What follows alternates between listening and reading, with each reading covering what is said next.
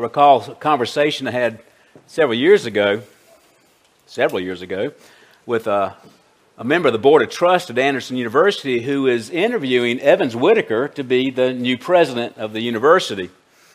And this uh, mem- member of the board, they had asked, of course, Evans Whitaker had been interviewing for a couple of days, and when he met with the board, uh, the board member said, Well, uh, Dr. Whitaker, what books are you reading now? And Dr. Whitaker kind of laughed. He just drew a blank. You know, he's probably reading six books right now, but he sort of drew a blank. And that actually ended up being kind of a bonding moment. He got the job, has done a great job uh, anyway. But it's a good question, isn't it? It's a good question. People you respect, people you admire, people you follow, what do they read that helps them? Well, uh, if we were to ask that question of Martin Luther, he certainly would remember, uh, and he would certainly state that he reads the book of Romans, of course, that's where he became converted.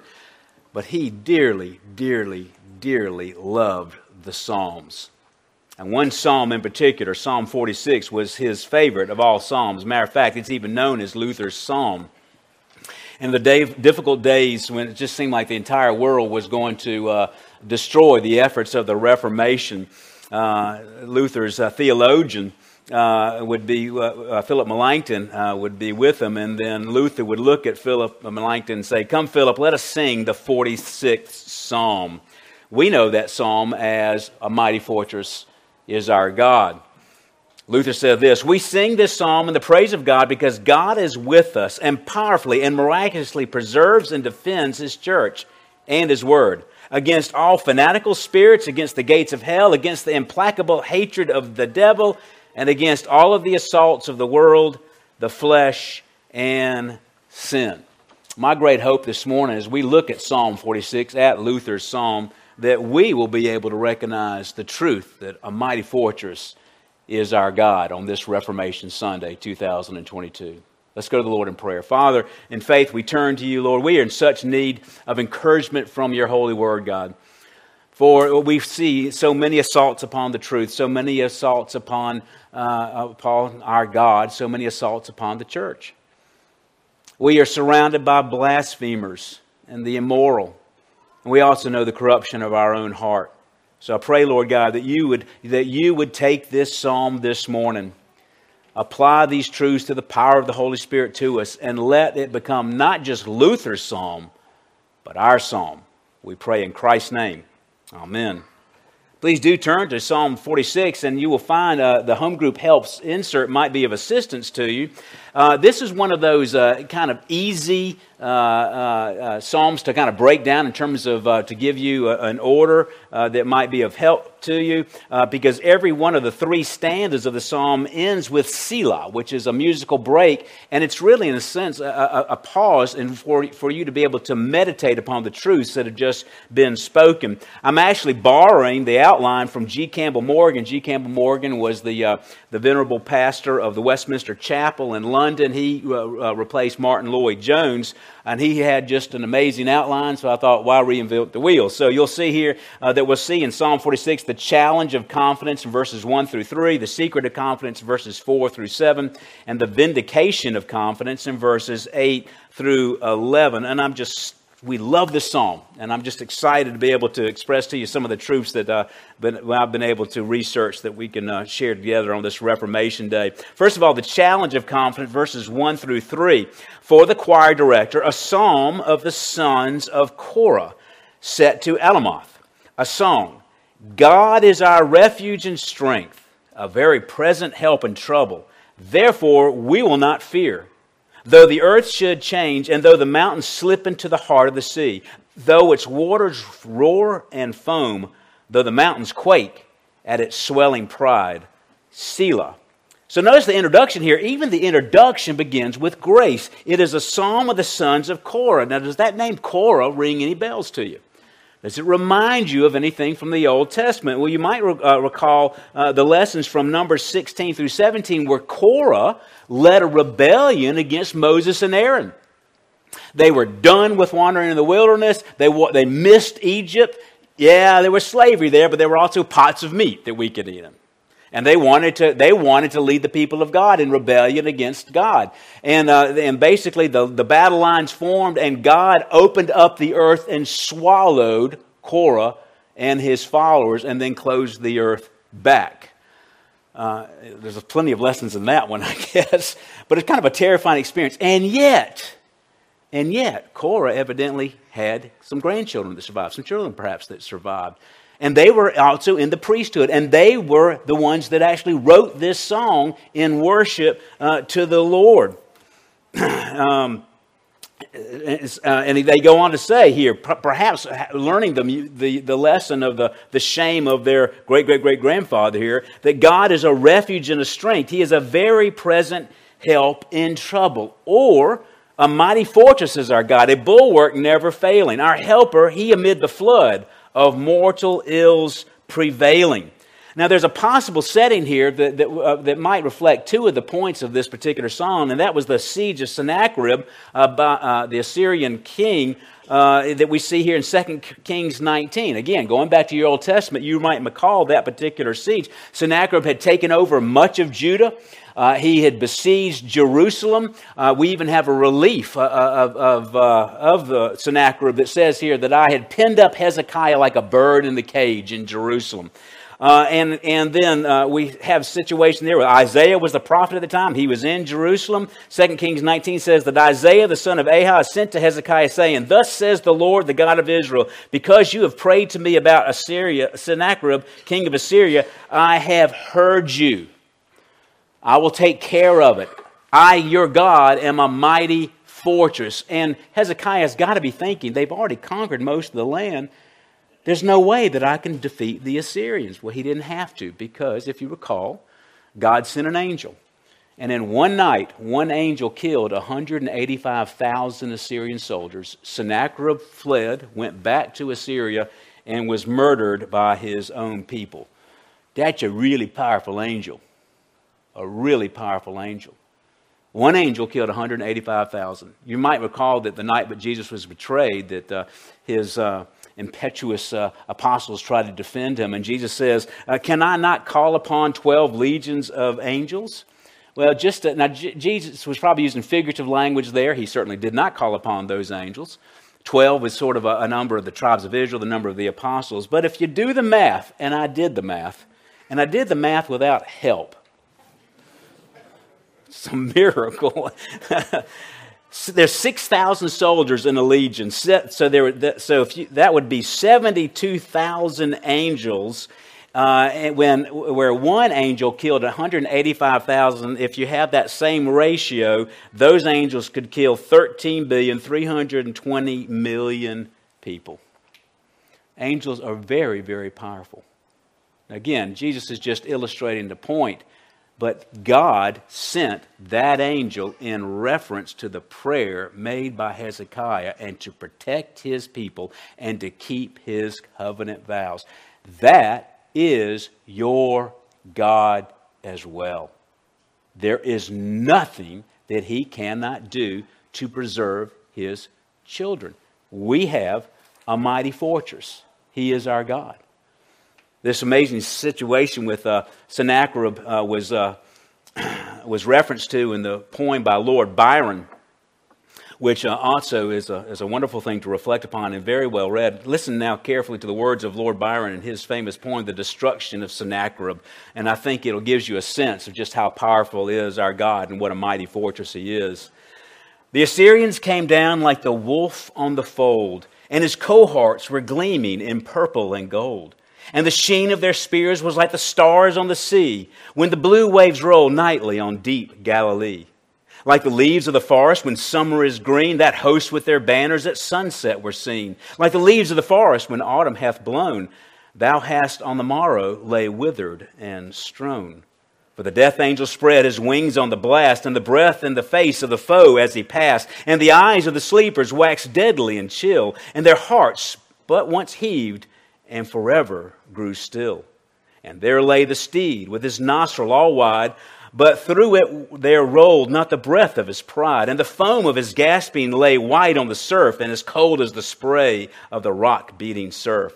And there lay the rider, distorted and pale, with the dew on his brow and the rust on his mail. And the tents were all silent, the banners alone, the lances unlifted, the trumpet unblown.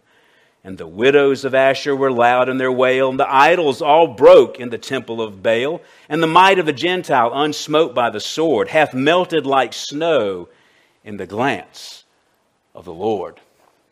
A mighty fortress is our God. And what is the result of that? Therefore, we will not fear. That is a reality, and it's also a commandment, is it not? Our hope is in God, it's not in the world. Disasters occur, fortunes change, but our God is a refuge and our strength. Seneca, a Roman statesman and philosopher who, of course, lived at the same time as the Apostle Paul, stated this as a pagan that all men are longing for absolute or towards salvation that though the men were overwhelmingly conscious of their weakness and insufficiency and uh, necessary things, and they therefore were looking for a hand let down to lift us up. Oh, if only God would send someone to help us and to give us salvation. For still our ancient foe doth seek to work us woe. His craft and power great, and armed with cruel hate, on earth is not his equal. And though this world with devils filled should threaten to undo us, we will not fear, for God hath willed his truth to triumph through us. He goes on to give some examples here. Though the earth should change and though the mountains slip into the heart of the sea, I can't imagine something more uh, calamitous than the mountains falling into the sea. And even at that time, we are to put our hope in God, who is a rock who never moves. He is our mighty fortress. Luke chapter 12, uh, Jesus gives us both a negative example and positive examples of why it is that we should trust in Him. Uh, and this is so important for all of us to hear. Anxiety is just a pandemic right now among young and among old. And, and Jesus understood that principle and understood the things that we struggle with, the things we look about, the news that we watch, and how it becomes so overwhelming for us. And he says this against every form of greed, for not, uh, uh, I'm sorry, for not even one who has an abundance does his life consist of his possessions. And he told a parable saying, The land of a certain rich man was very productive, and he began reasoning to himself, saying, What shall I do since I have no place to store my crops? And he said, This is uh, what I will do. I will tear down my barns and build larger ones, and there I will store up my grains and my goods. And I will say to my soul, Soul, you have many goods laid up for many years. Come take your ease, let uh, eat, drink, and be merry. But God said to him, You fool, this very night your soul is required of you, and now who will own what you have prepared? So is the man who lays up treasure for himself and yet is not rich toward God. That is the, mountain, the, the, mountains of our wealth, the mountains of everything in this world will eventually slip into the sea. We do not put our hope in those things. We put our hope in the mighty fortress. He goes on to say, and he said to the disciple, For this reason I say to you, do not be anxious for your life, as to what you shall eat, or for your body, as to what you shall uh, put on. For life is more than food, and body more than clothing. Consider the ravens, for they neither sow nor reap and they have no storeroom nor barn, and yet God feeds them. How much more valuable are you than birds? That is a very reasonable argument, is it not?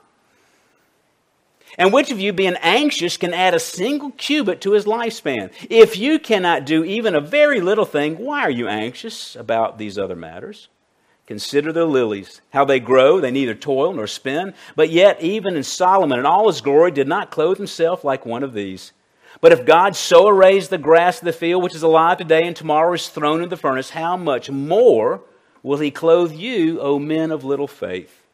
And do not seek what you shall eat and what you shall drink, and do not keep worrying. For all these things the nations of the world eagerly seek. But your Father knows that you need these things. But seek for his kingdom, and these things shall be added to you. Do not be afraid, little flock, for your Father has chosen gladly to give you the kingdom. Wow. Wow. Why are we so uptight about our retirement funds when God's already given us the kingdom? Now, we get that rationally, right? But we have to be so consumed with that rationally, it also affects us emotionally. Your God is a mighty fortress. He cares for you. The prince of darkness, grim, we tremble not for him. His rage we can endure, for lo, his doom is sure. One little word shall fail him. So you think, well, you know, okay, that's things of the world. What about the spiritual attacks that we are so often uh, under? And we so often are under. Do, do y'all know where the current practice of Halloween came from? This is one reason why you come to Christ Reformed Church, because I'm going to fill you in right now. All Hallows Eve is the day before All Saints Day, which is November 1st. We will probably next Sunday sing for all the saints in remembrance of All Saints Day. All Saints Day was a very special day of the church where we, we, we recognize all of the saints that had gone before. Well, they didn't want the devil showing up and ruining the celebrations of All Saints Day. So the day before All Hallows Eve, Halloween, October 31st, they would dress up like devils because the devil himself is so prideful, he would be so easily offended and so upset, he wouldn't show up for All Saints Day. So the people all went around dressing up like devils to run off the devil. You know? How much more do you think it upset the devil when the Martin Luther, that chubby little Augustin monk, nails those 95 theses to the castle door, castle door and starts the Protestant Reformation on All Hallows Eve? It's brilliant. 365 days of the year could have been, but that's the day that God chose for the Protestant Reformation to begin. Our darkness, a prince of darkness grim, but we tremble not for him. Now we see here the secret confidence, verses 4 through 7. There is a river whose streams make glad the city of God, the holy dwelling places of the Most High. God is in the midst of her. She will not be moved. God will help her when morning dawns. The nations made an uproar. The kingdoms tottered. He raised his voice, and the earth melted. The Lord of hosts is with us. The God of Jacob is our stronghold. Selah. Notice here he brings in perhaps another uh, uh, um, indicator of uh, the timing of this was during the Assyrian siege, but he's also about the river whose, whose streams. There's an emphasis here on the, the flowing good water. Uh, and of course, if you were to besiege a city, uh, in the ancient Near East at that time, if they did not have a good, clean water supply, they would be destroyed during the Assyrian captivity, it's possible that Hezekiah at this time uh, uh, dug out Hezekiah's tunnel. If you go to Jerusalem, you go over to the city of David, you go way down into the bedrock of that city, you can actually walk through Hezekiah's tunnel to this day, knee deep in very cold water for a third of the mile. What Hezekiah had done was he blocked up a stream so that he would keep the water from being uh, taken by the Assyrians, and then ran the canal through into Jerusalem so that they would have a fresh supply of water. But you, Christian, you, Christian, have a holy supply of water that cannot be stopped up. That doesn't matter how long the devil or anybody else besieges you, you have access to. John told this to the woman about the well, right? In John chapter 4. Whoever drinks of the water I shall give him shall never thirst, but the water that I shall give him shall become in him a well of water springing up into eternal life. What a wonderful illustration that is. What a wonderful illustration is to a people, especially at this time where water meant life or death. And of course, this sort of stream of water, this holy water, is going to be part of the heavenly realm, which we will uh, dwell in as well. Revelation 21. And he showed me a river of the water of life, clear as crystal, coming from the throne of God and of the Lamb. And in the middle of the street, and on the other side of the river, was a tree of life, bearing kinds of fruit, 12 kinds of fruit, yielding its fruit every month. And the leaves of the tree were for the healing of the nations. And there shall no longer be any curse, and the throne of God and of the Lamb shall be in it, and his bondservants shall serve him. What's the result of having this living water? Will it make glad the city of God? Charles Haddon Spurgeon says this The city of God was Jerusalem. It's now the church. A city is a place of security, society, unity, trade, freedom, order, pomp and splendor, pleasure and beauty. So the, the church of Jerusalem was where God would dwell, and now church is where God dwells. He dwells here. He is here now. He is with us now with his heavenly angels. And it makes glad this particular city because 1 Corinthians 4 the kingdom of God does not consist in words but in power. It's remarkable. We take this for granted. We do. Uh, we take many things for granted. But the idea that God would actually want to dwell with us, if you had an option, would you dwell with us? But God wanted to do that. This was radical 3,000 years ago. Absolutely radical.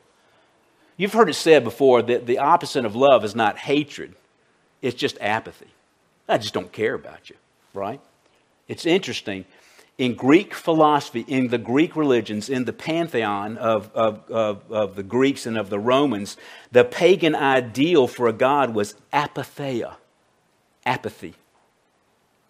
The gods were completely detached from human needs and concerns. The, so the idea of a substitutionary atonement, of the idea of God actually dwelling with the people and actually sending his son in human form to be with them was ridiculous. Then you take the idea that he died for them as a criminal, and it's just, they're, they're splitting their sides in laughter. They just can't believe it. It's nonsense to them. Maybe that's one reason why the nations are in an uproar and the kingdom is tottered. Now, what psalm does that remind you of? Psalm 1 and 2 sort of introduce the entire Psalter here. Psalm 2 uh, asks the question Why are the nations in an uproar and the peoples devising a vain thing? The kings of the earth take their stand and the rulers take their counsel together against the Lord and against his anointed. Let us tear their fetters apart and cast away their cords from us. This is Vladimir Putin. This is every tin horn dictator, every tyrant that ever lived, everyone who, every imam who ever persecuted a Christian. That's who they are. And we look at the headlines and we get overwhelmed and we think these people are going to rule and they're going to destroy everything. What is God's response? Verse 4 He who sits in the heavens laughs, the Lord scoffs at them. They're just little puny people who want to be like God. And God mocks the Vladimir Putins of the world. And then he will speak to them in anger and terrify them in his fury. But as for me, I've installed my kingdom upon holy Zion, uh, my holy mountain, Jesus, of course. And I will surely tell the decrees of the Lord. He said to me, Thou art my son, today I have begotten thee. Ask of me, and I will surely give you the nations as thy inheritance, and the very ends of the earth at thy possession. Thou shalt break them with a rod of iron, thou shalt shatter them like an earthenware. Now therefore, O king, show discernment, take warning, O judges of the earth, worship the Lord with reverence, and rejoice with trembling. Do homage to the Son, lest he become angry and you perish in the way, for his wrath may soon be kindled. How blessed are those who take refuge in him. We don't have to tremble at the Vladimir Putins because we've got a God who's over all the universe and who is good and who cares for us. This is what makes glad the city of God. And then he goes on the Lord of hosts is with us, the God of Jacob is our stronghold. We're protected by the uproar of these nations because we serve the king of our stronghold. Did we in our own strength confide, our striving would be losing. Were not the right man on our side, the man of God's own choosing, who does that man be? Christ Jesus, it is He. Lord Sabaoth, His name, from age to age the same, and He must win the battle. Then we see the vindication of confidence in verses 8 through 11. Come, Come, behold the works of the Lord, who has wrought desolations in the earth. He makes wars to cease to the end of the earth. He breaks the bow and cuts the spear in two. He burns the chariots with fire. Cease striving and know that I am God. I will be exalted among the nations. I will be exalted on the earth. The Lord of the host is with us. The God of Jacob is our stronghold. Selah. So notice this there's an invitation here. And this is, this is something you need to be doing. You need to be saying, Come and look, come and look what Jesus Christ offers. There's an invitation here to come behold the works of the Lord. All history is His story. We are to watch and learn. There's an invitation for us to have faith, to actually believe these things. What does He do? He makes wars to cease, He burns the chariots with fire. Um, it was the practice of the Romans when they would uh, conquer a particular people, they would burn their weapons, uh, uh, the weapons of the subdued people. Vespasian, when he finished his wars, he had a medal struck. Uh, and in, one, uh, uh, one part of the medal, he showed the goddess of peace holding up an olive branch, which was representing negotiated peace. And then one hand with the other setting fire to a heap of armor, which is representing forced peace. God is going to bring about this peace. He is going to burn these chariots with fire. Of course, the chariot was the most feared weapon at the time. And again, going back to your Old Testament, this is why you need to read the Old Testament. Go back to Judges 4. You remember that situation with Sisera? Sisera, the Canaanite king, was uh, uh, oppressing the people of God because God, they had forgotten God and they had gone into the cycle of the judges and they were repenting and they were going to fight Sisera now. But it was said there in Judges 4 that Sisera had 900 iron chariots against the simple footmen farmers of the Israelites. But according to some uh, archaeologists, what likely happened is there was a torrent of rain and those chariots got uh, uh, bogged down. And uh, Judges 4.15 says, The Lord... The Lord routed Sisera and all his chariots and all of his army. And of course, the end of that story is that Jael, a simple uh, nomadic woman drove a spike through Sisera's temple and killed him uh, through the humiliation, that, uh, the uh, effect of, of not even die, being able to die in battle. Yeah, that's again, folks. Simple footmen farmers going against 900 chariots, that's your God. That's the same God who's going to take care of you, take care of your concerns, take care of your children, your grandchildren, your mortgage, whatever He needs to take care of, whatever you're anxious about. Psalm 20, verse 7 says this Now I know that the Lord saves his anointed. He will answer from his holy heaven with the saving strength of his right hand. Some boast in chariots and some in horses, but we will boast in the name of the Lord our God. That's the call of a Christian. That's what we are to boast in. We don't put our hope in anything else. And then you have this wonderful command here uh, cease striving and know that I am God. Uh, I had lunch with a Methodist pastor yesterday, and uh, he was with, some, with my sons. And uh, he asked me what I was uh, preaching. I said Psalm 46, and he said, "Oh, don't be anxious. I'm God." And I said, "No, I don't think that's it." well, it is it, but that's not what our translation says. So I kind of looked like an idiot in front of the Methodists, which I really hate. Uh, but, but, but notice this passage says, cease striving, uh, know that I'm God. But often when we look at that, we think what he's saying is, don't be anxious. Don't be anxious, I am God. Is that true? That is true. Is that a good application of what this is? That is. But that's not what the text is saying. It's a command. Cease striving, know that I am God. You put your hope in God. James Montgomery Boice says, Lay down your arms, surrender, acknowledge that I am the one and only victorious God. It's not, it's not a suggestion to calm down, it is a command to recognize that your God is a mighty fortress. And he has sworn, and he cannot lie, to take care of you. Frankly, I think that makes a better coffee cup logo than Be Not Anxious, I Am Your God.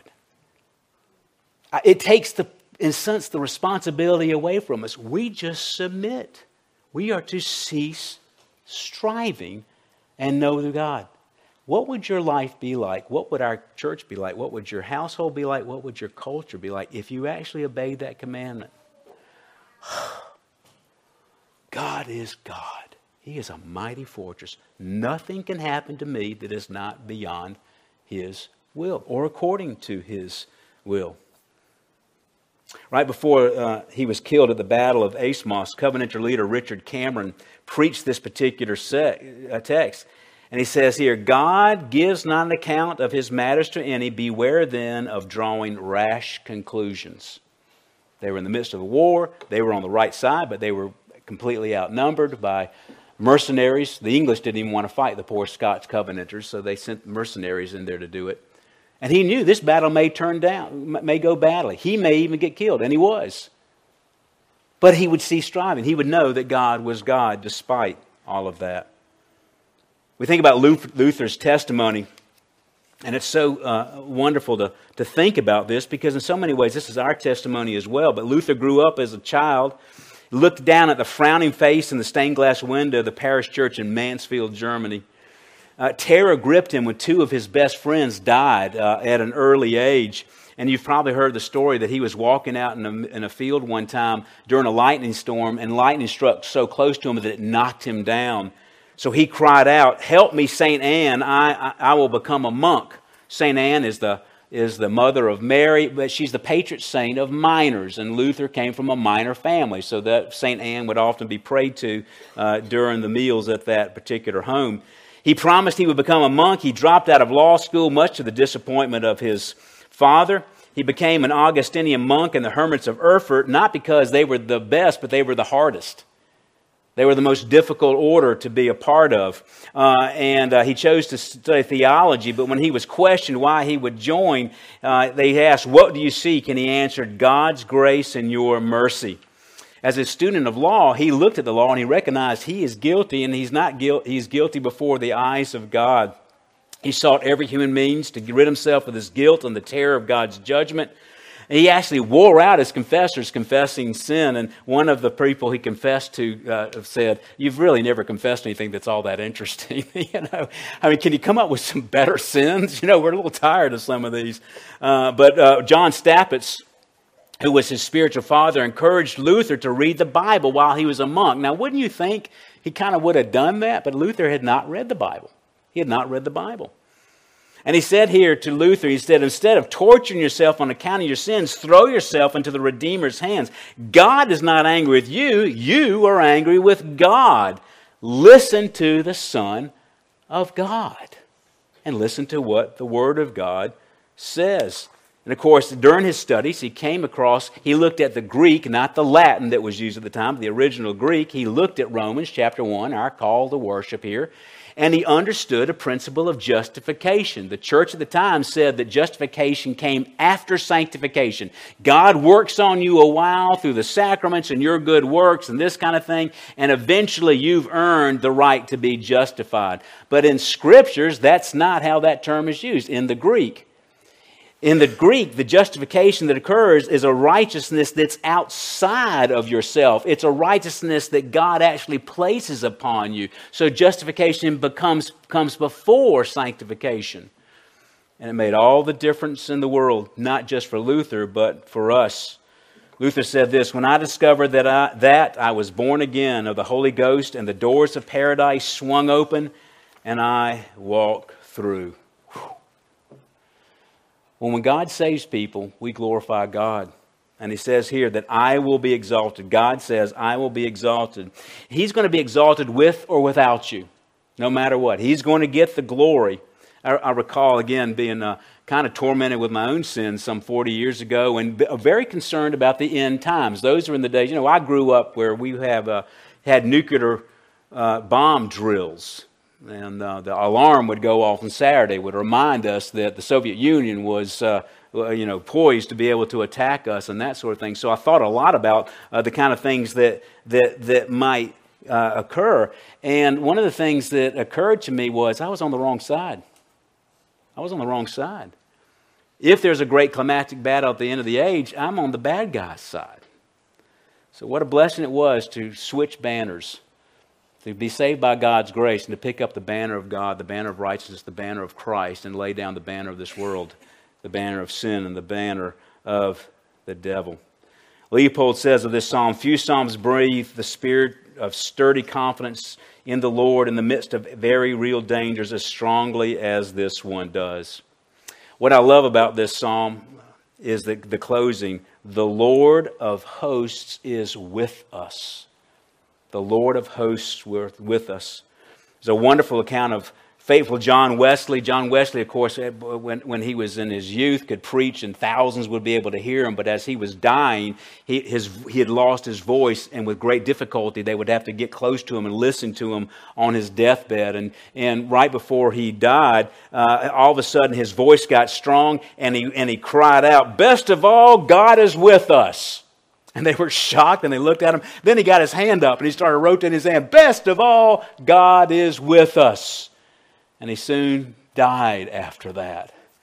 Folks, don't wait to be on your deathbed. Don't miss out all that God has for you. Don't miss all the evidences that our God is a mighty fortress. Don't wait until then. Nurture that principle your entire life. Enjoy life to the fullest, the way it's meant to be, with communion with God, knowing that your sins are forgiven. That word above all earthly powers, no thanks to them abideth. The Spirit and the gifts are ours through Him who with us sideth. Let goods and kindred go, this mortal life also. The body they may kill, God's truth abideth still. His kingdom is forever.